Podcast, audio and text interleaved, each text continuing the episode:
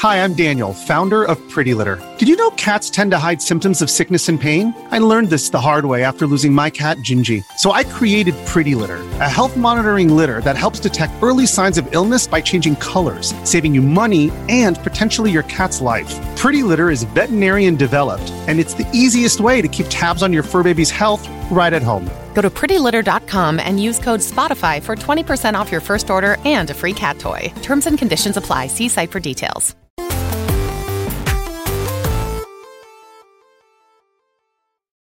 Yo, what's up? Welcome to Kinda Funny Games Daily for Thursday, May 25th, 2023. I'm one of your hosts, Blessing Adeoye Jr. Joining me is the LaCroix Poppy himself, a.k.a. the man with the grande coffee. I got that size wrong, didn't I? A.k.a. Trenta, Tim Ma, Brian Gettys. How you doing, Bless? I'm doing pretty good. How you doing, Tim? Your hair's coming in. Thank we were you. Talking about this. You know, Thank it's you. Just like we gotta get to that right moment. It's looking good. I appreciate it. Yeah. I'm a bit tired and a bit sore. Oh, yeah. I've been talking to Greg about trying to get back on working out. I've been trying to go to the gym with Roger. Mm-hmm. I've not done that multiple days yet, but I have been doing Ring Fit and Beat Saber. And I woke up this morning with soreness in areas I didn't know could get sore. Oh. I have like a back region here that's a little bit sore. And I'm like, is that a symptom of old age? You don't. Is this me about to turn 30 soon? Once you hit 25, that's when people are allowed to feel their lower back. Not everybody does. Not everybody it gets graced with that until maybe 30 or something like that. Mm. But where are you at now? 28? 28. I'm about to turn 29 very soon. Yeah. I'm scared. There it goes. Starts there. What did I do in my last year of my 20s? Yeah. I turned 29. That's going to be July. I turned 29. Yeah. Do I take back the year? Do I buy some property? Like what direction do I go, Tim? Do it all. Live it up, Les. All right. I support you. All right. I'm going to buy some property. First, I got to figure out where I can afford property. It's not San Francisco, let me tell you. Tim, how are you feeling one day after the showcase? I'm feeling a lot. Yes. Feeling a lot. You know, it's a lot to take in. I will say on the positive side, I watched the Spider-Man 2 presentation in 4K on my TV. And oh, my God, it's beautiful. So it looks very impressive. And realizing this is Insomniac, after what we've already known them to do with Spider-Man 1, with Miles Morales being a great taste of PS5, the RTX and all that stuff. They even had that RTX, the midway performance mode thing that I was like, hey, cool. I feel like that's the kind of performance. Yes, like that's great. Insomniac's been pushing the tech forward, and then you see Rift Apart, right? Mm-hmm. Seeing Ratchet & Clank have that back and forth, and seeing yesterday Miles and Peter be able to seemingly on the fly go back and forth. The potential of that, I think, is really cool. I still have my trepidations, just like I did watching Rift Apart trailers and promotional material, where I was like, this is cool, but like, is it really going to be just this cutscene heavy and feeling this scripted of like just in these moments you're pulling the riffs? Mm-hmm. And I feel like on the Spider-Man side, it could be the same. But you think about Grand Theft Auto 5 and switching between the characters and how cool that was, but that also involved a like, fly out, fly in, let's see if it worked correctly type thing. Whereas this looked so seamless. And with the level of fidelity and power that pushing there, it really is SSD. That's good. So yeah, the Spider-Man side, I feel like I've only gotten higher on. Everything else from the showcase, I mean, I think disappointing is the word. I feel like, you know, talking about the quality of good, bad, and all that stuff, I think is almost irrelevant because no matter who I've talked to, every single person's used the word disappointed to describe what we got yesterday compared to what we expect from PlayStation at this point in time in the PS5's life cycle. And from what we know of the talent that they have to work with, the IP that they have to work with, I'd be surprised if people that keep up with this industry and keep up with these showcases, if somebody watched that and wasn't disappointed. Mm-hmm. Tim, I think for me, I'm left with a lot of questions. And also our audience is left with a lot of questions because a lot of you guys wrote into kindafunny.com/KFGD with questions. So we're going to get into all of it. Mm-hmm. Today's stories include a PlayStation Showcase recap, our Gollum review, and more because this is Kinda Funny Games Daily. Each and every weekday at 10 a.m. live right here on youtube.com/KindaFunnyGames and twitch.tv/KindaFunnyGames. We run you through the nerdy news you need to know about. If you're watching live, you can correct us when we get stuff wrong by going to kindafunny.com/you'rewrong. If you don't want to watch live, you can watch later on youtube.com/KindaFunnyGames, or you can listen later on podcast services around the globe by searching for Kinda Funny Games Daily. Remember, you can use Epic Creator Code Kinda Funny on all Epic Store and Epic in-game purchases like Rocket League and Fortnite to help support the channel. To be a part of the show, head to kindafunny.com/KFGD to write in with your questions, squad ups, and more. And remember, patreon.com/KindaFunny will get you the show ad-free plus a bevy of bonus content. Housekeeping for you, in case you missed it, KFGD yesterday is available all on podcast services around the globe, and it's all about how PlayStation is on top of the world. And also, our PlayStation Showcase episode of PS I Love You XOXO is up right now, all about how disappointed we are in the PlayStation Showcase. And both can be true. And both can be very and true. And both are true. 100%. And those are both up on youtube.com/kindafunnygames. And then only on YouTube and the live stream, there's going to be a 30-minute post show where Mike comes in and talks to his KHD host about your YouTube Super Chat questions. So stay tuned for that. Over on Patreon, a new episode of Remember Blank, where we talk all about our favorite OMG moments in video games, is up right now. Thank you to our Patreon producer, Delaney Twining. Today we're brought to you by Rocket Money and RTX, but we'll tell you about that later. For now, let's begin with what is and forever will be the Warper Report. It's time for some news. We have 5 stories today. A baker's dozen. But they're thick ones. 5 thick stories. Five real thick stories. 2 C's, Tim. Mm-hmm. Starting with our number 1, we got a quick recap of yesterday's PlayStation Showcase, of course. We did our live reactions, which you can catch on youtube.com, so that's Kinda Funny Games. We did our post-showcase reactions, which you can also catch on youtube.com, so that's Kinda Funny Games, where we go item by item, talking detail about our thoughts on each and everything. For those who want the KFGD breakdown, we're going to give you a quick recap, and then we're going to talk broadly about it and answer some questions, because like I said, a lot of you guys wrote in with some questions about the showcase. And so, starting at the top, in order, we got Fair Game from Haven Studios, their multiplayer project. I described it in my notes as Watchdogs Payday-looking game. It's a shooter. It looks a lot like the Finals that we got a beta for recently.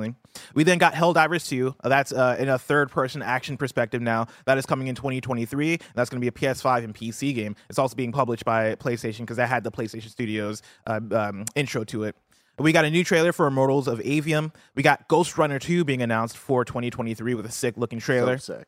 We got Phantom Blade Zero being announced with a sick-looking trailer. That's coming from S-Game. We got Sword of the Sea coming from Giant Squid. They're the guys that made Abzu, The Pathless, etc. It's a very journey-looking game, and it involves a lot of snowboarding, which looks cool. We then got Talos Principle 2. That's coming out in 2023. We got Neva. That's coming from the Greece dev, G-R-I-S, and that is coming out in 2024. That's awesome. Just from the cinematic, there was no gameplay at all, but like, look, tonally and stuff, very, very cool. Very, very cool. We also got Cat Quest coming 2024. We got Foamstar, which I described in my notes as Splatoon Persona, but mostly Splatoon. That is a new game coming from Square Enix. We got The Plucky Squire coming through in 2023 with a new trailer. Teardown is coming to PlayStation, and that got a 2023 window. We got MGS. I'm pulling directly from my notes from yesterday, and I wrote down MGS Triangle, which was revealed as MGS Delta, Snake Eater, and that is your MGS 3 remake. And we also got the Master Collection, Volume 1, coming 2023. Towers of Agaspa is coming 2024. Final Fantasy 16 got a new trailer. Alan Wake 2 got a new trailer with October 17th, 2023 as its release date. Assassin's Creed Mirage is coming October 12th with a new gameplay trailer. Revenant Hill, that's the Night in the Woods looking game, got a reveal. I love everyone, this looking game, this looking game. It's real, though. It's real. In all my notes, if I had to like remind myself what a thing looks like, I just put looking game next to it. We got Grand Blue Fantasy Relink coming winter 2023. We got Street Fighter 6, which is a Street Fighter 5 looking game. We got an Ultra. It actually looks way better than Street Fighter 5. We got Ultros getting revealed. That is the trippy game. It's coming 2024. That's the one where it seems like you got to be on a lot of drugs if you want to get the full experience on that one. Tower of Fantasy is coming to PlayStation. Dragon's Dogma 2 got a gameplay reveal. Five Nights at Help 1 and 2 had a trailer. RE4 VR had a trailer. And this is the whole VR section. We got Arizona Sunshine VR, Crossfire Sierra Squad, Synapse coming July 4th, and Beat Saber is out now. And then we got Marathon coming from Bungie. That is a PvP extraction shooter, and that got a cool-looking trailer. Then we got Destiny, The Final Shape. Then we move on to Concord, coming from Firewalk. That's another one of those PlayStation multiplayer games. That is slated for 2024 with the PS5 and PC releases. And I wrote down, it looks like some space shit. Gran Turismo movie got a trailer, and then we got the intro of Project Q, which is the handheld with info coming soon. That is the remote play handheld that looks like somebody cut a PlayStation 5 controller in half and then stuck it to a tablet. iPad Mini. We got the reveal of the PlayStation earbuds, and then to close it out, we got the Spider-Man 2 extended trailer featuring Kraven, Venom, and No Date. And the lizard. He's a big lizard. He's a big old lizard. Dr. Connors up to no good once again.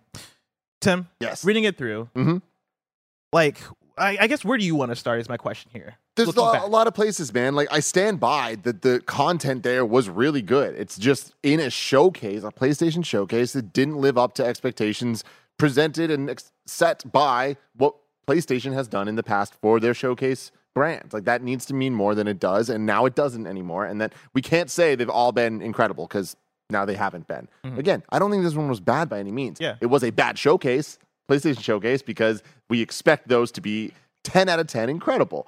So I likened it, I tweeted this yesterday, I likened this to the post-Endgame MCU movies, where the biggest problem is they're just not as good or as hype as what we want them to be, because we know what they could be. And we know what we've had before with the build-up and it meeting expectations. And here we are, it's the build-up, and it's like we're getting stuff where, you know, there's still some wins. I love Shang-Chi. Yeah. You know?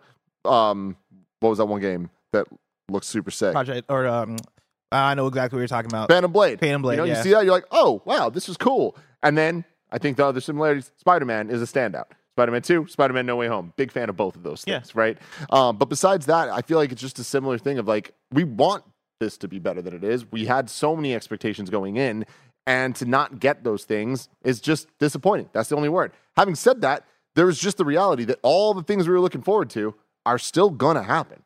Like, every single prediction we were talking about, most of our predictions were not, oh my God, get hyped, these are out of nowhere things. They're all like, no, they're going to happen. Yeah. Most of our predictions are the next game from this person, the next game from this team. A new Team Asobi game is going to happen, right? We're going to see at some point. Ghost of Tsushima 2 is probably going to happen. We're going to see it at some point, right? The list goes on. Ben Studio is going to make a game at some point, right? We're going to figure out what Media Molecule is up to eventually. Like, the list goes on in terms of PlayStation Studios and what they're working on, who we know they're partnered with, and when we're going to see those things. I guess the when is the question for me. And yeah, I think for me, when I look back at this a day later, right, like, I'm with you in terms of the disappointment. And the fact of the matter is, like, I would have been disappointed if this was a 4 out of 5 also. Like, this PlayStation 100%. Showcase has cemented itself so far as being a showcase that you can expect 5 out of 5 reveals from, right? Like, that is how we look at the one from 2020. That's how we looked at the one from 2021, where we got Spider-Man 2, Wolverine, God of War, Ragnarok, etc.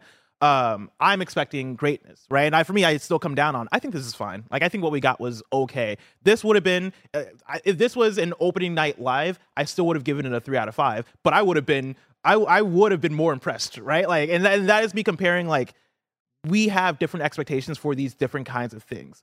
And so, yeah, like, I think getting Concord from Firewalk, all right, cool, nice to know that, nice to get, like, an actual reveal of their game. I wish we would have seen more. Getting Marathon from Bungie, all right, cool. Like, yeah, it's nice to see Bungie working on a different IP, a PvP extraction shooter. There's a lot we can read into there, but it's really neat to know that this is what they're working on officially. Getting what you mentioned, right? The Phantom Blade Zero, that game looks really cool. And I think there's a large handful of games here that look really cool and that I am looking forward to playing. Helldivers 2 being another one, right? I think that's actually bigger than people are giving it credit for. That looks like it could come out and have a big wave once it actually comes out. I'm all about it. But yeah, for me, I think going forward, I have a lot of questions in terms of where we're going to see Last of Us. When is the next PlayStation showcase? Like, when is Ghost 2? And I guess that does bring me into the audience questions that are written in, because a lot of people wrote in, and a lot of people wrote in with the same questions, which is where we get our headline for this episode from. Fiddlesticks writes in to kindafunny.com/KFGD and says, I have a question on the topic of yesterday's disappointing showcase. Since we're still left knowing pretty much nothing about what Sony's first-party studios have planned after the release of Spider-Man 2 this fall, do you think Sony has another showcase planned for later this year? If not, do you think these reveals will be in random state of plays, like the Spider-Man one I'm sure we're going to get, or are we really going to have to wait till this time next year to hear anything?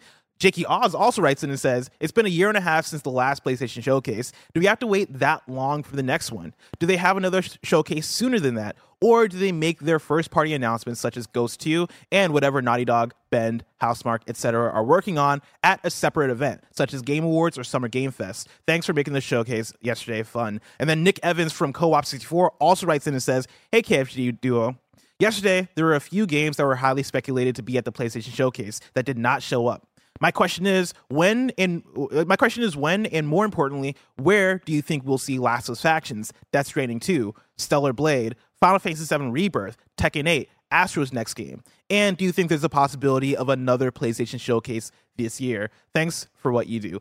The bulk of questions we got today were about where do we see these games and do we get another PlayStation showcase this year? Tim, where are you at with that? I think it's a very interesting question. I think that we have multiple places some of those things could show up. Mentioning Factions, mentioning Death Stranding 2. These are both games that have ties to Keighley and Summer Game Fest in the past. So seeing them there would not be a surprise. Last year we saw Last of Us make an appearance. Last of Us Factions make an appearance. Very, very brief. Small appearance, but an appearance nonetheless at Summer Game Fest. And I can imagine PlayStation wanting to have some type of presence there.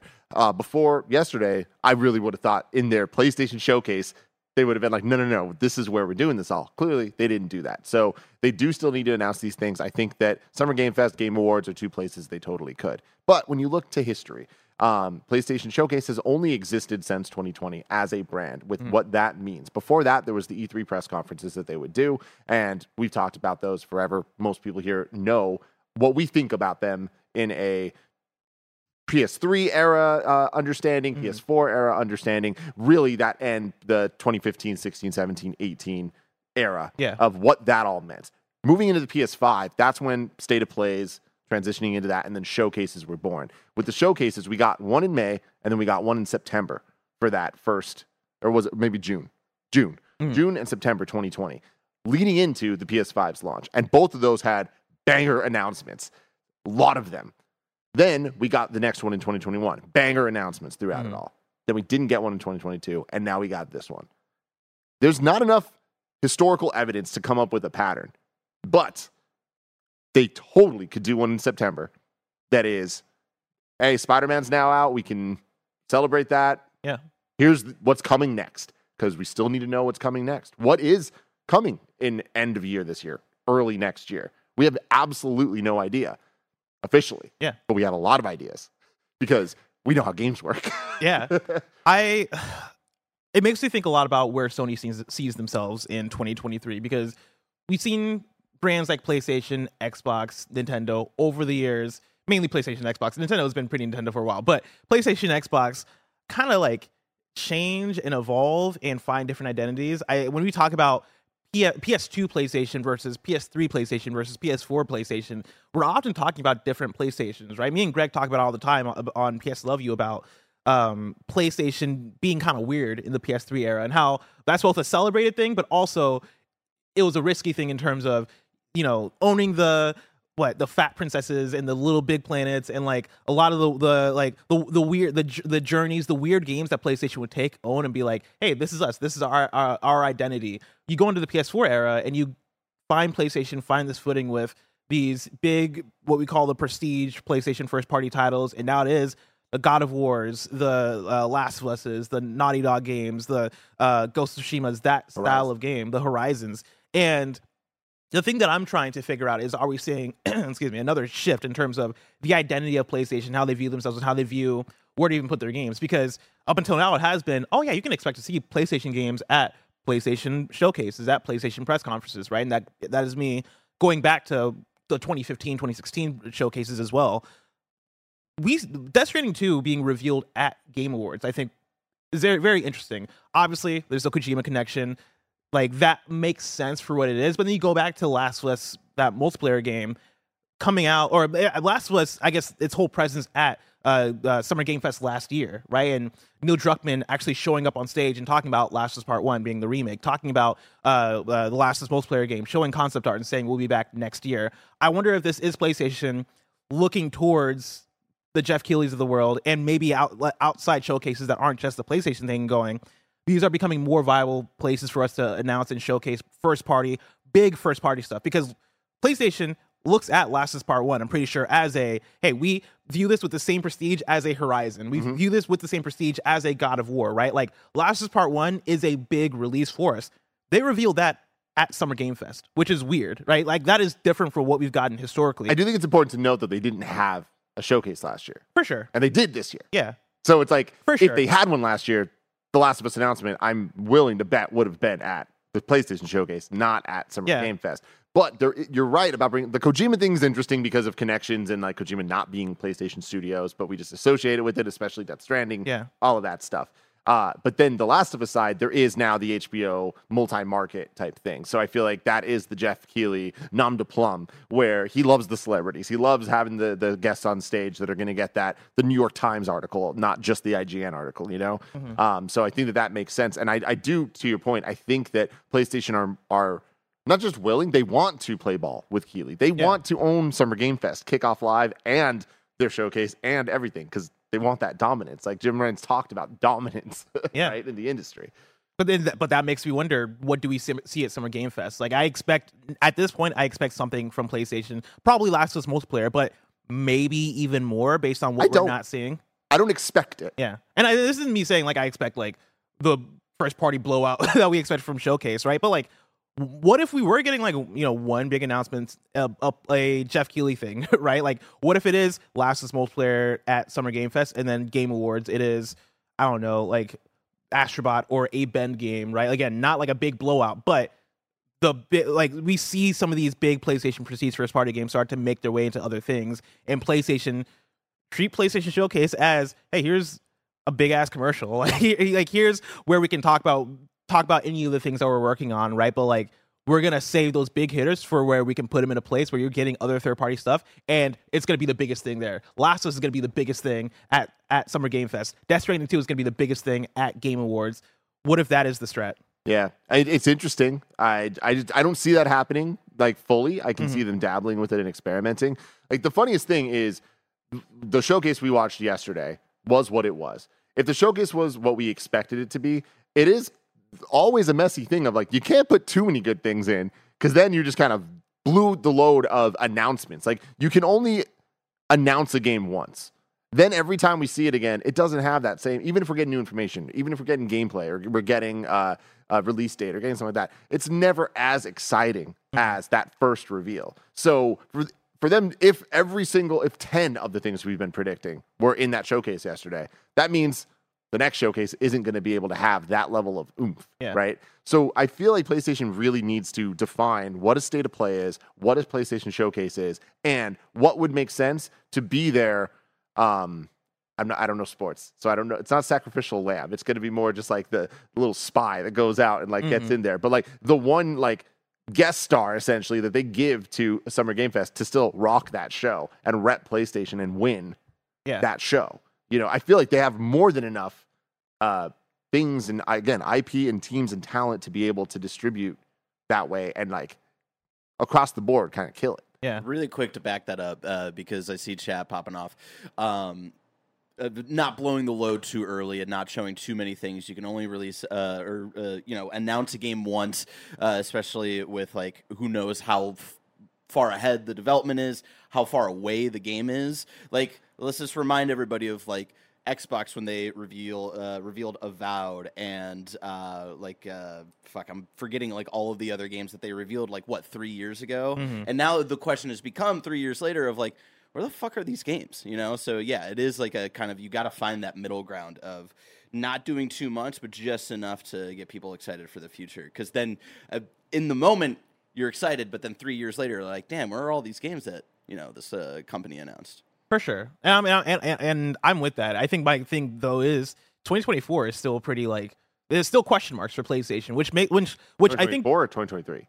2024. I think we know what 2023 is, right? We know that this year, I think, it's just going to be Spider-Man 2 and Helldivers and...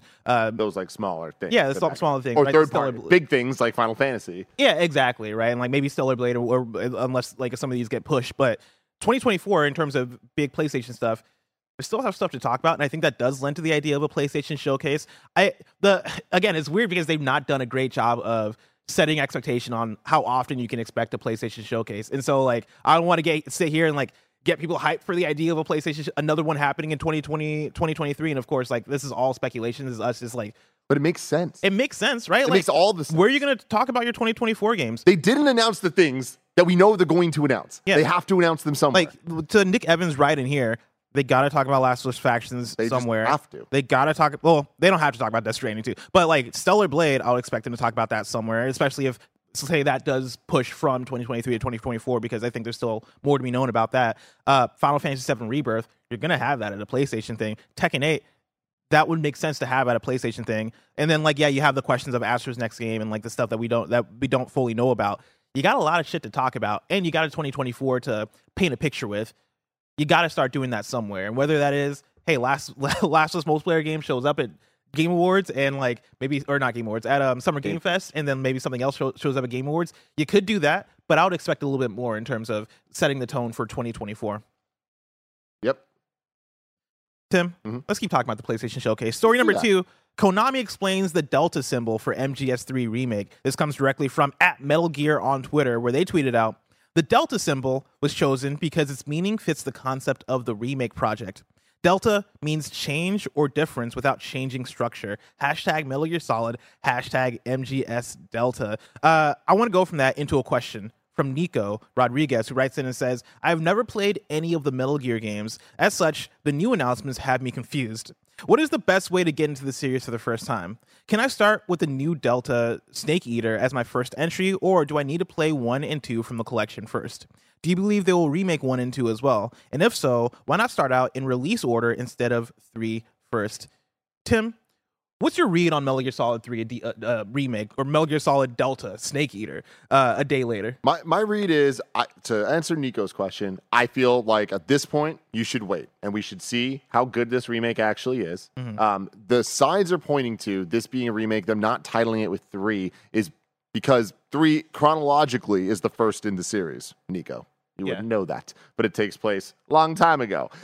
So I feel like they might be trying to start the remake cadence chronologically as opposed to release order, which I think with the Metal Gear Solid story could make sense nowadays, where I think some franchises that release order is like the best way to do it. I think sure. Metal Gear, they could make it work, especially if they're making small differences and tweaks to make that. 3 was the first one I played, and I absolutely adored it. And like, I then played in a really weird release order because I went from 3 to then playing the first half of 4, got to a big part, went back to 1, then played 2, and then played the rest of 4. Yeah, which is a fucked up way to play it, but also a great way. Things were different back then. Yeah. You know what I mean? You got in where you fit in. But I think a lot about the Resident Evil franchise and with those remakes and how incredibly great they are. But it's weird where we don't have the Resident Evil 1 remake. We had a remake of Resident Evil 1, but not in the style of what the new remakes are like. Mm-hmm. But those playing any of them was just kind of like fun experiences. Metal Gear, the story, the lore, the understanding of the characters and where they go matters so much. So if I were you, I would wait. Let's see how this goes. And then with that, there's still too many questions for us to really be able to decide, like, is this going to be good or is this going to be bad? Does this need Kojima to work, or can they make it work? Do the people that are making this care as much as the teams that made Resident Evil Remake and Tony Hawk's Pro Skater Remake and some of these remakes that we've gotten recently, Dead Space, that are just absolutely incredible, and kind of enhancing the vision for modern times. And that's kind of where I'm leaning at right now. It's like, I expect that. I've seen a lot of takes of people talking shit that Kojima's not involved, and I totally understand that. I love Kojima and him. This is his baby in a lot of ways, and I would much prefer him be involved in this than not. Having said that, I feel like there's some extremist takes out there that are just like, you're reaching here, saying that wasn't good just because Kojima's not involved. Like, that trailer was awesome. We were caught off guard a little bit, I think, in terms of like how they presented it, but that was hype as hell. Like, sure, it wasn't a 15-minute Kojima odyssey of a trailer. I don't know that things need to be anymore, especially for a remake, an announcement of a remake. And here's the thing. Had that not leaked, had we not expected it coming, that literally would have been one of the craziest holy shit, we explode moments of all time. Because it was leaked, we were all kind of like, is it? Oh, it's Snake Eater. Oh, it's Snake Eater. Yeah. I think the thing for me, and like, it's funny because I was both hyped for this trailer, but then also kind of underwhelmed a little bit by this trailer, is this trailer almost feels like ink hitting a page, right? It feels like them being like, hey, This is happening, and this announcement felt more like, hey, we gotta announce that this is happening, as opposed to let's reveal this to the world. Because it, like, seeing Snake's face in the trailer was the moment where I was like, yo, this is fucking cool. Like, this looks amazing. This is everything I want.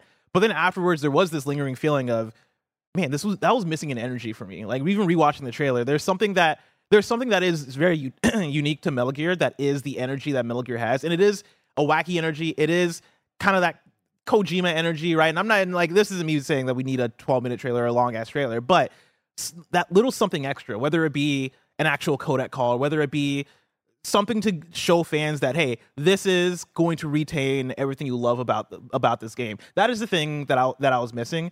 And it's when I look at this, right? Like, I don't think this is going to be bad. I don't think this is going to be like, oh man, they ruined Metal Gear Solid 3. It's really hard to do that if you make a faithful remake of Metal Gear Solid 3. Like, what the fuck are you going to fuck up on this thing? But I think there is the idea for me of it not feeling like it is hitting all the details in the way that I want, right? Like, give me all the Easter eggs, give me all the weirdness, all the wackiness that is present in a Metal Gear that does make Metal Gear what it is to for me. I wonder and I worry about them not hitting that. See, I'm surprised you say that, because I saw like a breakdown video of them being like, oh, this is the bird from this scene and this is the that, and the whole like the rising escalation of the animals eating each other and stuff. Mm-hmm. I'm like, if this ended saying directed by Hideo Kojima, this trailer, I feel like people would have been all fucking over it. Yeah. But, yeah, but that's just me. To Nico's question though about play, do you play the 1 and 2, right? Talking about the collection that's coming out, I'll say yeah, like go for it. Like yeah, if they end up remaking 1 and 2 again, then you could just play them again, right? Like I like that seems like a fine way to do it. If you end up loving 1 and 2 from the collection, you're gonna want to replay them again in a modern remade form, especially if they're able to nail Metal Gear Solid Delta. My question is, if they remake 1 and 2, like what do they call them? Metal Gear Delta Substance? I mean, yeah, I don't know. 2 was. Maybe right? Like I mean, they could always just call it Metal Gear Solid Twin Snakes. Yeah, Twin Snakes is like the subtitle of the first game, like in. Or even just tactical espionage action. I don't know. They could do a lot of things for the first game. But I saw Andre from Game Explain. He was like, they should have called this remake instead of Delta. They should have called it Metal Gear Solid Twin Snake Eater. Oh, yeah. That's pretty good. I saw that. So stupid. But made me laugh. Tim, I want to talk to you about Alan Wake. Real quick, I just want to say, the more I think about this collection, the more I'm just like, shaking my head at how let down I am by it. Yeah. If the volume 1 of this collection, and we get Metal Gear Solid 1, 2, and 3, not even the definitive versions of those games, mm-hmm. and it's just like, yeah, we're just putting them together. Maybe we'll get 4 at some point. Maybe we'll get Subsistence. Maybe we'll get all these other ones. And it's like, all right, cool. Get 4. There's no way to play it on a modern console. It's just ridiculous that it's like we're getting this. They don't care, man. Again, I have such little faith in Konami. That's kind of where I'm at with this whole thing of I will believe it when I see it. I don't think we're gonna get 4. I think that is just work for them, and they're like, fuck it, dude, we don't like making money. Like that's how I view Konami. We make enough money from pachinko machines and Yu-Gi-Oh. We don't need to actually put in work. What does volume 2 end up being? Nothing. It doesn't come out. That's my prediction. Legitimately, yeah, I don't think it comes out here. Like this is just this reads to me as just soulish cash grab. Yeah, and it's like you can put just a little more soul and make a lot more cash, y'all. Before we get into story number 3, speaking of making some people a lot more cash, let me tell you about patreon.com/kindafunnygames. Over on patreon.com/kindafunnygames, you can go and get the show ad-free. And speaking of ads, let us tell you about our sponsors. Shout out to RTX for sponsoring this episode. If you're looking to spend an amazing summer weekend in Austin, Texas, the RTX convention is the perfect excuse. RTX is a gaming, comedy, animation, and podcast festival that Rooster Teeth is throwing in Austin, Texas at the convention center from July 7th through 9th. And rumor has it, a couple kind of funny people whose names may or may not rhyme with Mo Trike Like and Loey Moel are planning to head down to party as well. RTX has so much to offer over the 3 days, with activities like a free paranormal-themed escape room, achievement hunter, mini-golf, VTubing with Ruby characters, and over a dozen live shows with guests like Dungeons & Daddies and Therapy Gecko. There are also evening events each night, from parties to a comedy showcase, an evening rave, and everything in between that can be found in Austin. Buying Ultra and Platinum badges will get you the highest perks, but there's also a solid deal right now where people that purchase weekend and daily badges get another badge for 50% off. Go to rtxaustin.com to select badges and to find additional information. Don't miss out on one of the biggest parties in Austin this summer. Shout out to Rocket Money for sponsoring this episode. We all love gobbling up content, and we have an understanding of what subscriptions we use, or do we? Do you know how much your subscriptions yearly cost. Most Americans think that they spend around $80 a month on subscriptions when the actual total is closer to $200 plus. You could be wasting hundreds of dollars each and every month on subscriptions that you don't even know about. Rocket Money is a personal finance app that finds and cancels your unwanted subscriptions. It monitors spending and it helps you lower your bills all in one place. Rocket Money has saved some of us here at Kind of Funny a ton of money, and it can help you too. Rocket Money also helps you manage all your finance in one place and automatically can help you categorize your expenses so you can easily track your budget in real time. So stop throwing your money away. You can cancel unwanted subscriptions and manage your expenses the easy way by going to rocketmoney.com/kindafunny. That's rocketmoney.com/kindafunny. rocketmoney.com/kindafunny. If you're an athlete, you know the greatest motivator of all is the fear of letting your teammates down. After all, a team is only as good as its weakest link, so you owe it to those wearing the same jersey as you to be your best every time you step on the field. That's why there's no vape in Team. When you vape, you can expose your lungs to toxic chemicals that can damage your lungs. If you're a step behind, the team's a step behind. Brought to you by The Real Cost and the FDA. And we're back with story number 3. Alan Wake 2 is a digital-only title. This comes directly from a post on their website where they say, why is Alan Wake 2 a digital-only release? And I love that they're doing a Q&A before the questions were even asked. There are many reasons for this. For one, a large number of have shifted to digital only. That's how they write it. You can buy a Sony PlayStation 5 without a disc drive, and Microsoft's Xbox Series S is a digital-only console. It is not uncommon to release modern games as digital-only. Secondly, not releasing a disc helps keep the price of the game to $60 and the PC version at $50. Finally, we did not want to ship a disc product and have it require a download for the game. We do not think this would make for a great experience either. Tim, this caused a whole hubbub as it broke yesterday. What's your read on this? I mean, it's unfortunate, but it's the reality. I'm a huge fan of physical media. I always have been, but it's getting sillier and sillier to be a fan of it with what we're given. We're given scraps at best. And on the game side, hey, here's a disc, maybe. You might just be physically buying a box, and most likely there's going to be a day one patch. You look at things like Final Fantasy 16. I don't know if you guys talked about this on the show a couple days ago, but they were like, yo, like you're not going to need a day one patch. Like the goal is you put the game in and it works.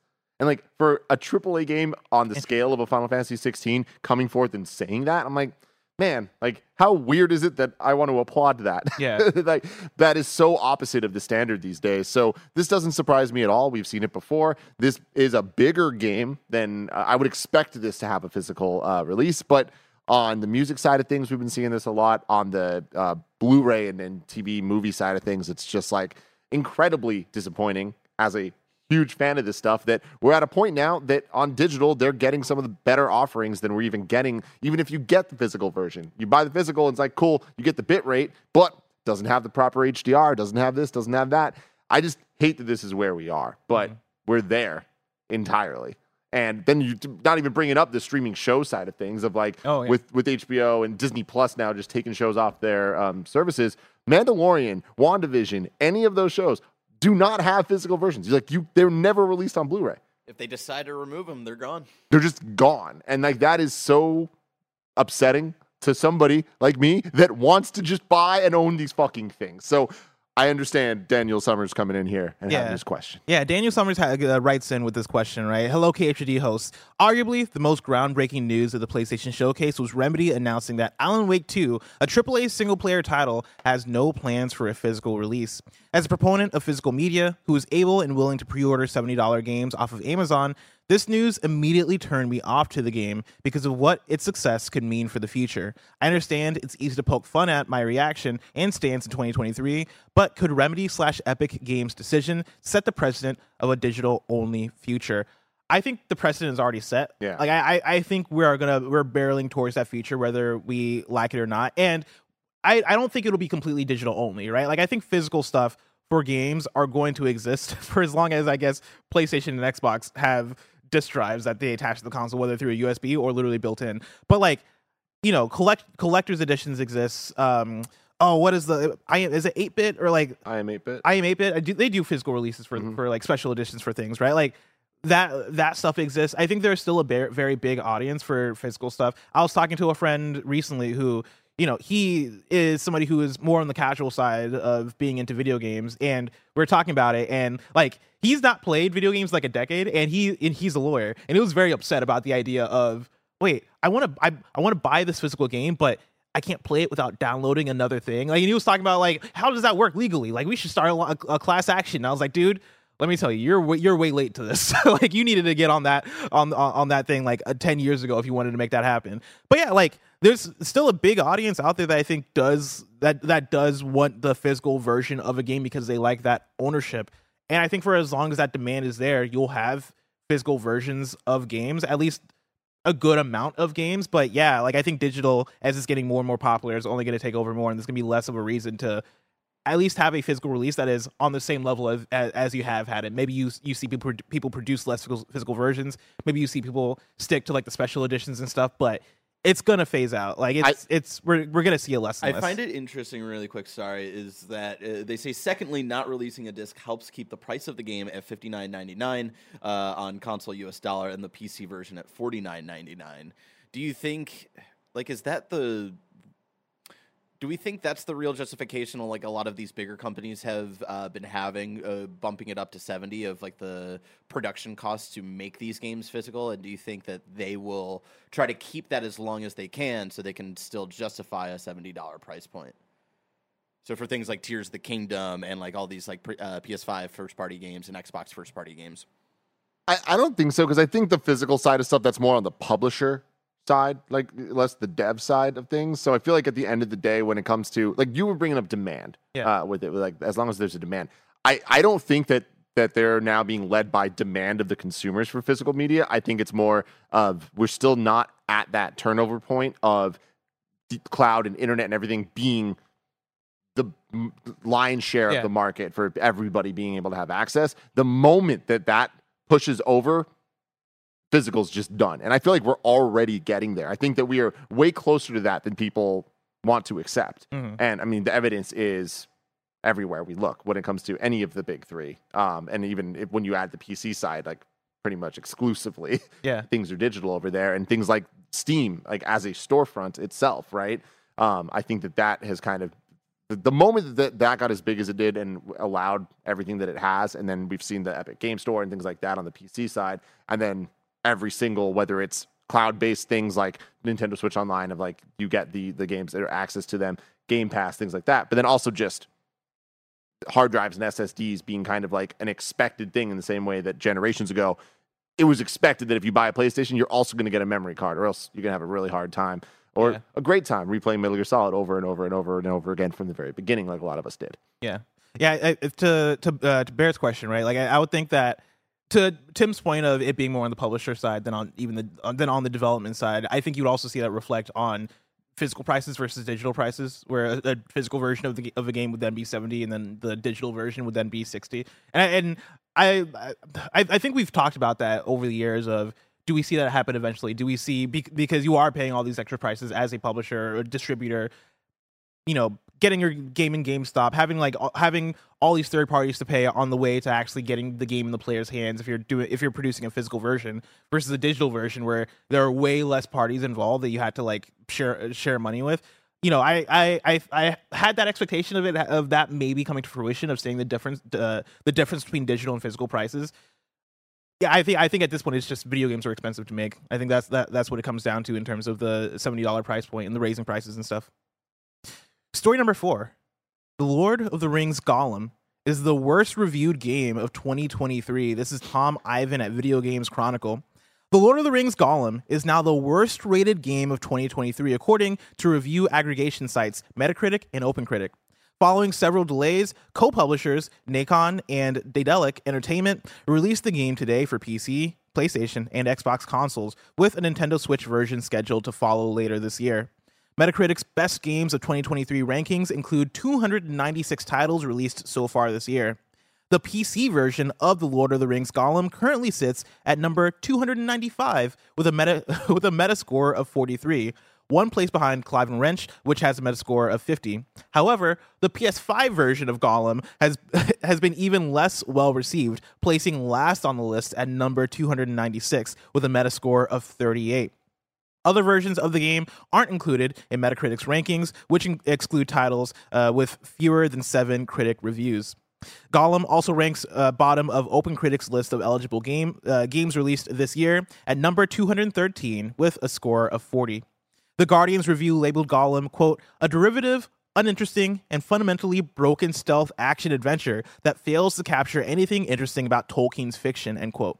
Quote, The Lord of the Rings Golem is a broken mess of a game with outrageously dated level design, clunky controls, a severe lack of polish, muddy and unimpressive graphics, and a dull story, according to Push Square. And then PC Games N said, quote, From exhausting, repetitive gameplay to a poorly constructed narrative, this is a piece of Middle-earth you should never explore. Wow. End quote. The first announced next-gen game title. Yep. It's finally here, everybody. Next-gen's here. Next-gen's here. And you know what? We had somebody here play Golem. Did we really? We did. We used company time for this. We were like, we reviewed some of the biggest games out there. Mm-hmm. Good, bad. I guess this proves it, right? I mean, people want them reviews, and so who better to review it than the one and only Roger Picorni. Of course, if you listen to Kinda Feudy this week, we were talking about how different people are playing different redacteds, and Roger talked about the redacted he's playing, that redacted being Golem. Roger? Are the streets right on this one? Is it the worst game of the year? Oh, fuck. Yo, it's on the ground. It's on the ground, goddammit! He had notes. I had a whole note plan. Goddammit, the fucking bit said, and it moved the page. Whatever. I got you. Golem sucked. Yeah. This game fucking sucks. Now, you beat it? Yes. So, little backstory. I thought this was a funny joke. I was like, oh, Golem? No, it's the first ever next-gen title. It's history. Mm-hmm. I think this is a funny bit. I'm gonna play it. Blessing calls me out immediately. He's like, hey, Roger, you're not going to beat Golem. I said, watch me, motherfucker. I'm going to beat Golem. So for a pizza bet, I was like, you know what? I'm going to beat Golem by June 15th. We picked a random date on the calendar. And then... And to be clear, right? Yeah. We already had a pizza bet that it seems like I'm going to win, which me and Roger bet. Roger had a bet that we're going to see a new Switch hardware this year. And I said, no way. And so we made that a pizza bet.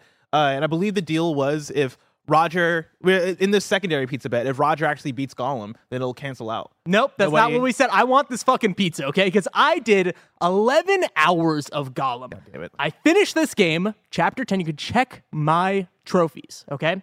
This game really is a 2 out of 5. Okay. It was really close to being a 1 out of 5. Okay, right, tell me about the difference there. So the difference is that 7 hours into the game, it starts becoming somewhat of a real game. 7 hours into the game. So basically what this is this game, I expected this game to be kind of like Styx. I don't know if you guys know what Styx is. I do know what Styx is. It's pretty similar to like, it's a small little goblin guy. He runs around and it's a stealth game. So he can't beat these guys like head on, right? So he kind of goes in the shadows. He has all these different abilities. So I was kind of excited for this because I was like, okay, this could potentially be something like that. A competent stealth video game. A Styx-like game. It's a new, it's new next to the Death Stranding like games. Yeah. But this game is just instant fail stealth game. Like, it is the worst levels in the best games. It's that this whole time. So it's like Uncharted 3, you know, the airport section where you're like sneaking around, you get seen right to the beginning. That's what this entire game is. That's all you do. And the other thing that you do is just you jump around, you climb things. It's not like Uncharted, so there isn't like things falling. So you're just crawling for minutes, hours on end, and there's nothing to do. It is also baffling because this game technically is very weird. So I had a funny thing at the beginning where I was looking in the settings and I was like, oh, let me change the HDR settings, make it all nice, make sure it's in performance mode. And then I saw something that kind of piqued my interest, Tim. Yeah. Golem hair physics. I turned that on, crashed the game immediately. Oh, and you're playing on PlayStation. Yes, PlayStation 5. But I will say that they did update it to 1.0, I think it was yesterday or 2 days ago, removed Golem hair physics. So no Golem hair physics. No one gets the hair physics. No one gets the hair physics. Or that's a really weird feature for play. Do you think that was like meant to be a PC only thing? And it might be. They accidentally pushed it for the PlayStation version? Yes, but there's a lot of things in this game where I'm like, was this intended? Including the UI. Now, there was an article written on Kotaku about the UI and the text of it. It looks like it's Arial font. Okay. So, which is really bizarre because there's a huge part of this game, huge, quote unquote, where you have to convince Gollum and Smeagol against each other. So you have these little, this. Insane.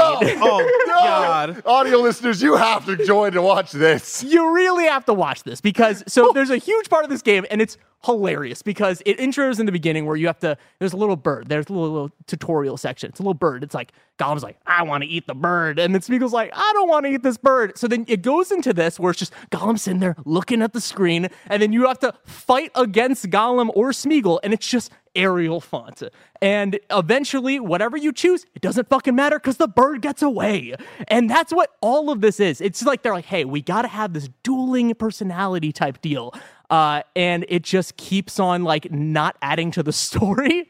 God, this game is such a fucking fever dream. And I can't believe that I spent 11 hours. I spent all of my time that I could have been playing Tears of the Kingdom. Yeah, yeah. That's why I'm actually very impressed by this. And that's why he deserves this fucking pizza, all right? But I deserve this pizza. That's why also like, oh, this is a surefire bet. There's no way he beats Gollum. Is the fact that this code is going to come in right after Tears of the Kingdom comes out, and there's no way he's going to be able to pull himself from Tears of the Kingdom to play 11 hours of a terrible video game. And guys, we just got to talk about how fucking upsetting it is to listen to this game. Because all you hear in your ear, especially because the first 7 hours of this game, right? This is the reason why it was almost a 1 out of 5. The first 7 hours of this game is that you're in the orc territory, right? So it's Gollum talking to himself. And if you just put your controller down, he just starts going... That's all you hear. I need somebody, like, what I need is somebody to, like, make an edit of Mario 64, and when Mario starts doing, like, his idle animation, put in the Gollum sound effect. That's all you hear when you put down the fucking controller. And it is just the worst sound, because he's talking to himself constantly. This guy won't shut the fuck up. He's talking Gollum, Smeagol. And then you're with these orcs, and then they're like, I'm an orc, blah, blah, blah, blah. So it's just the worst sound effects. And also, on top of that, there is no, like, I guess, like, spatial awareness with any of this. Uh-huh. So an orc from, like, down the street will make the same, like, sound like it's right next to you. So it's Gollum talking at full volume, an orc talking at full volume for 7 hours. But the reason why this game gets a 2 out of 5 and not a 1 out of 5 is because eventually you get into elf territory. And it's like, oh, these are normal people. These are normal people, and they, like, normal men. Yeah, this normal men. And they look at you and they're like, that's a fucking gross little guy. And I'm like, okay, finally, we have some acknowledgement that this is bizarre, that this is a bizarre situation that we're in. It is... Mike, I'm going to need you to cancel whatever you guys have we gotta play Gollum. Stream stuff, and I need Nick Scarpino, who's on set right now, to play through the entirety of Gollum. I got a lot of questions about this game. Yes, please ask. A lot of questions. Let's just pretend for the sake of argument, chat, that I have not been paying attention in this segment, and I just saw a Gollum game, and now I want to make fun of Andy Serkis. Is Andy Serkis in this game? No, Andy Serkis is not in this game. Big missed opportunity. Wow. It's huge. It's huge. Maybe the biggest missed opportunity for this game. Yeah, that is the biggest missed opportunity for this game. The big critique is that they don't have Andy Serkis. It really feels like a PS2 game. Like, truly and honestly. Like, this would be a 3 out of 5 if it was published in the PS2 era. But right now, of course, it's... PS5, the first ever next-gen video game ever announced. It's the Watchdogs of this generation, some might say. And it is definitely a 2 out of 5. I can't believe that I finished this. And there's just so many little technical hiccups throughout this that just ruin your experience. People talking over themselves, animations just idling. People are, like, not moving their lips. It's just a disaster. Apparently someone who reviewed it had 120-plus crashes. Oh, because they had the Gollum hair physics on. Yeah, I think that's why. I literally think that's why. Yeah, that's why they removed it. But yeah, no Gollum hair physics, no buy. That's what I like to say, Tim. I get it. Yeah.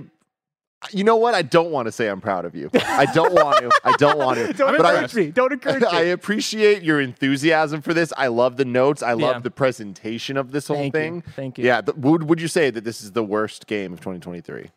Oh, yeah. Yeah, I mean, what else? What would it be? Redfall, right? I mean, remember when everybody was like, Crime Boss Rock City, worst game of the year? Fuck you, baby. Gollum is definitely the worst game of the year. Where does Forspoken stand on all this? I don't know. I mean, that's a real game, though. Like, okay. That's a game that, like, you know what I mean? Like, that's a real video game that you could finish. Not a like, real game. No, this does not feel like a real video. Forspoken is a 2 out of 5 because, like, it's the type of game that, like, really should have been higher. Yeah. This is a 2 out of 5 because it's not a 1 because he found some elves. He found some elves that, like, helps. But I will say, okay, make things make sense. Positives real quick, right? One positive is that the game has really pretty level design. Not good level design, pretty level design. It's very big. It's like a large world, and they put a lot of work into that. 1, 2, when you die, which I've died like maybe 200 times this game because you're jumping and then you fucking don't know where you're going. Also, by the way, this guy's jumping like a frog. Is Smeagol and Gollum jumping like a frog? I didn't know this, but whatever. He's jumping all over the place. They got to figure out his... They didn't show him jumping enough in the movies, and so they had to figure that. They had to take liberties. So when you die, you immediately go back. Like, the loading is real fast. So that's my second of only 2 positives that can have that this game. SSD. And that's why 2 out of 5. SSD. 2 positives. 2 positives. Let's go. For Roger, everybody. Let's go. God. Right. Well, Gollum. Are you guys going to play Gollum? No. No? Fuck. Yeah, I think I'm going to pass on this one. Yeah. Oh, he also has detective vision, by the way. Yeah, it's called Gollum vision, literally. Get the fuck out of here. That's literally what it is. Is that a lore thing? No, if you go into the settings, it says one of the buttons is Gollum vision. It also doesn't work. Does he ever say the words, my precious? Oh! Yeah. This guy is fucking saying precious all the time. He doesn't have the precious. This takes place after The Hobbit, right? So he doesn't have this fucking ring, but he just is like, precious, precious, precious, precious. That's like all we got. That's all we fucking got. They only say precious. Oh, you've convinced me on the 2 out of 5. Oh, God. It might. Now I'm saying it out loud. Fuck it. 1 out of 5. Fuck this game. Oh, yeah, there we go. Yeah, there we go. I'm done. Oh, my God. You got to love it. Roger, thank you so much for your sacrifice. You can take the chair. Oh, man. Fuck, I might rename this episode. Like, I was going to go the PlayStation route, but maybe I will just title it our first 1 out of 5 video game review. All right. Tim, speaking of the number 5, story number 5. I was like, what is the worst segue I can make right now? Story number 5, like Alan Wake 2 is coming to Summer Game Fest. This was tweeted out by Summer Game Fest a couple hours before this show. This story is a monster, and monsters wear many faces. On June 8th, at Sam Lake RMD gives us the first look at raw gameplay of Alan Wake 2, live on stage with Jeff Keighley at Summer Game Fest. Don't use the word raw. Hey, they said it, you know? Raw gameplay, not edited. That's how I label my B-roll if it's not being edited. I get that. Yeah. Whenever I say raw, I mean not edited. Yeah. 1,000%. Going in unedited. Going in unedited, everybody. How do you? I hear it's longer if it's unedited. You know? No, it's not. It's not.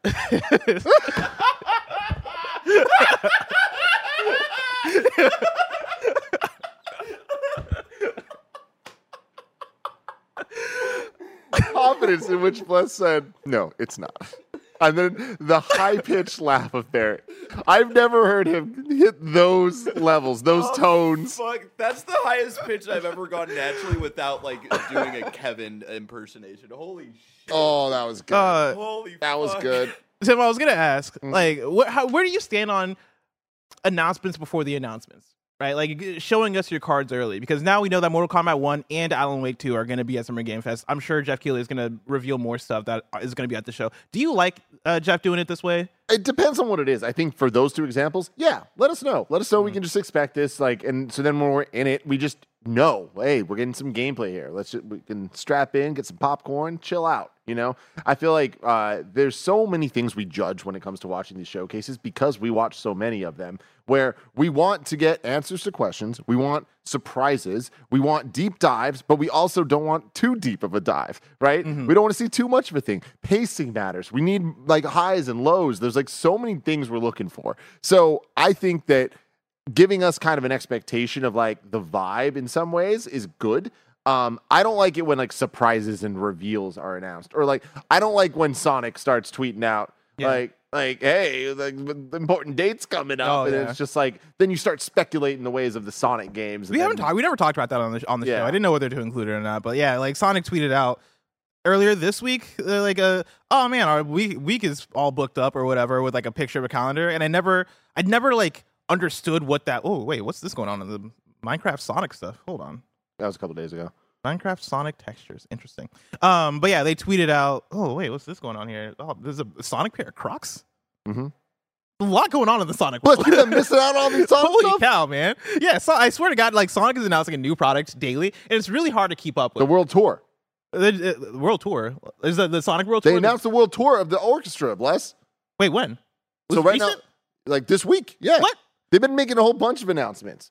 But yeah, so they're doing the World Tour. Right now, there's only 2 dates, which I think it's London and L.A. at the Dolby Theater. But here's the thing. I imagine they said there's going to be more dates. That they think they're going to come to SF? I think that they are. But if they don't, we're going to L.A. Oh, yeah. If they don't, I'm escaping from the city, and I'm going to L.A. Let's freaking go. But yeah, like Sonic on May 22nd tweeted out, sorry, got plans, with just a picture of a calendar. And then you pointed out when we were in the office that like this looks like a Sonic Mania art style a little bit. Right, and I'm like, ooh, okay. Don't give me help, everybody. What's going on? And like but when you said that earlier in the week, they had like a squiggly line under Wednesday. So in my mind, I was like, what if they're at the PlayStation Showcase? And they didn't end up showing up at the PlayStation Showcase. But yeah, it seems like one of those like not concrete enough things to where I can say that they're teasing something, and I don't want to get too excited. Yeah.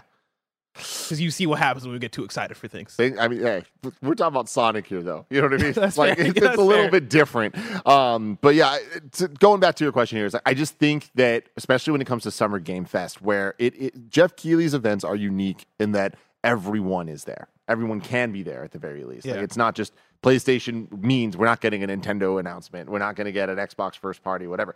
At a Summer Game Fest or a Game Awards, literally any of those things could happen, even if they're not official partners to Summer Game Fest or Keighley himself. So the more kind of information and big ticket items like this we get, I think that it kind of like helps frame what these events are, not only to us, but also to the rest of the general public that might see this and be like, oh, I'm interested in this, and I'm going to check out Summer Game Fest because of that. Bear, I'm going to need to bring up footage of the Sonic Crocs, because I want to know how I can get put on the Sonic press list to get these Crocs.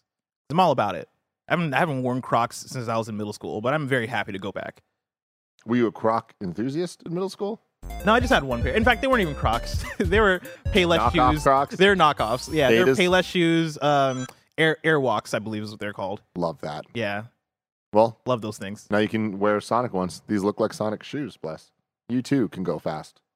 Oh man, they look exactly like Sonic shoes. Oh, God, Tim, I'm very excited about the prospect of rocking some Sonic shoes someday. Mm-hmm. But that day is just so far away. Yeah. If I want to know what's coming out to mom and pop shops today, where would I look? The official list of upcoming software across each and every platform is listed by the Kinda Funny Games Daily hosts each and every weekday. I've never worn Crocs ever, not a single time in my life. And people say they're comfortable, and looking at them, I just don't believe you. Yeah. They're really comfortable. Yeah? Yeah, I love them. I got to get some Crocs. I got to see. Got to test. Out today, we got Hello Neighbor, Search and Rescue for PSVR 2, Quest, PSVR, and PC, Maquette for Switch, The Case of the Golden Idol for Switch, Lord of the Rings Gollum for PS5, Xbox Series X, PS4, Xbox One, and PC, Crimen, Mercenary Tales for MetaQuest 2 and Pico, Above Snakes for PC, Railway Empire 2 for PC, PS4, PS5, Xbox One, and Xbox Series X, Landlords Super for PC, Do Not Feed the Monkeys, $20.99 for PC, Cassette Beasts for Xbox Series X, Xbox One, and Switch, End of Lines for Switch, Evil Wizard for Xbox One, Xbox Series X, and PC, Golden Idol Mysteries for The Spider of Lanka for Switch, Hello Good Boy for PC and Switch, that's what they said, that's the name of the game. You didn't need to say it that's the name of the game. Well, what can I tell you? Hello Kitty and Friends Happiness Parade for Switch, Shinobi Non Grata for PC, Solasta, Crown of the Magister, Palace of Ice for PC, and then Super Mario Advance 1, 2, and 3 on Switch. Let's go. New date for you, Disgaea 7, Vows of the Virtueless is coming to the West on October 3rd for North America and October 6th for Europe on PS4, PS5, Switch, and PC. What game is this, Barrett? Well, take a guess. I just read a lot of games. Is Hello Good Boy? This is Do Not Feed the Monkeys, $20.99. Oh, you can't have a title like that, and I'm not going to pull it up. Yeah, that's good. This looks interesting. Yeah. Like a lot. Yeah, I don't know how I describe this. It's got the vibes of like the old school LucasArts game. Deal of the day for you. You got free Prime Gaming titles for June. You're getting Sengoku 2, Mutation Nation, Soccer Brawl, Overtop, The Super Spy, Top Hunter, SteamWorld Dig 2, Neverwinter Nights, Enhanced Edition, Autonauts, Ravita, Rogue Book, Once Upon a Jester, and Gems of Destiny, Homeless Dwarf. Jesus. They're just naming games anything nowadays. Anything. Tim, I don't like it. Now it's time for a quick squad up from Frank Furter, who writes in and says, "Good morning, Blessing and Tim. It's my yearly day to write in and remind everyone to go wish one of our favorite mods a happy birthday. I'm talking about the one and only nanobiologist. Today, the lad becomes an old, a finely aged cheese, a fantastic glass of wine. Mick has turned 30. Happy birthday, Mick. I hope your day and weekend are filled with fun times, and I'll see your ass in Diablo 4 next week. Love you, bud. Frank Furter." Hell yeah, man. Happy birthday. Happy birthday, nanobiologist. Go buy some Crocs. Let me know what I should do for my 29th year of life, Nano. For the whole year. For the whole year. Tweet at me. Should I go skydiving? Should I buy some property? Where should I buy that property? Let me know. This woman named Cynthia, for her 50th birthday, she celebrated for the entire year. Yeah, what'd she do? Well, she branded it 50 Cent. Did you make this up? No. Okay. No. If you made that up, I'll be very disappointed in you. Yeah, I didn't make it up, but it is a Real Housewife of Atlanta. It's not somebody I personally know. Okay. But I know of her. 50 Cent. Terrible. Cent. 50 Cent. Okay. Like C-Y-N-T as opposed to C-E-N-T. Yeah, I get the pun, but it's just very bad. 50. It's a very bad pun. I'm not saying it's good. Yeah. I'm just letting you know the facts that she did this, okay? Now it's time for kindafunny.com/you'rewrong, where you write in, let us know what we got wrong as we got it wrong so we can correct it for those watching later on YouTube and listening later on podcast services around the globe. It's a you're wrong not for this show. It's like you're wrong about Greg saying peanut butter and chocolate. Let's see. In reference to yesterday. Oh, the Metal Gear Solid collection also includes Metal Gear 1 and 2. I guess that's worth mentioning. That's from Kebabs and Christian. Get fucked. Real quick, going off on the Metal Gear collection again, because I'm going to do this, Bless. Yeah.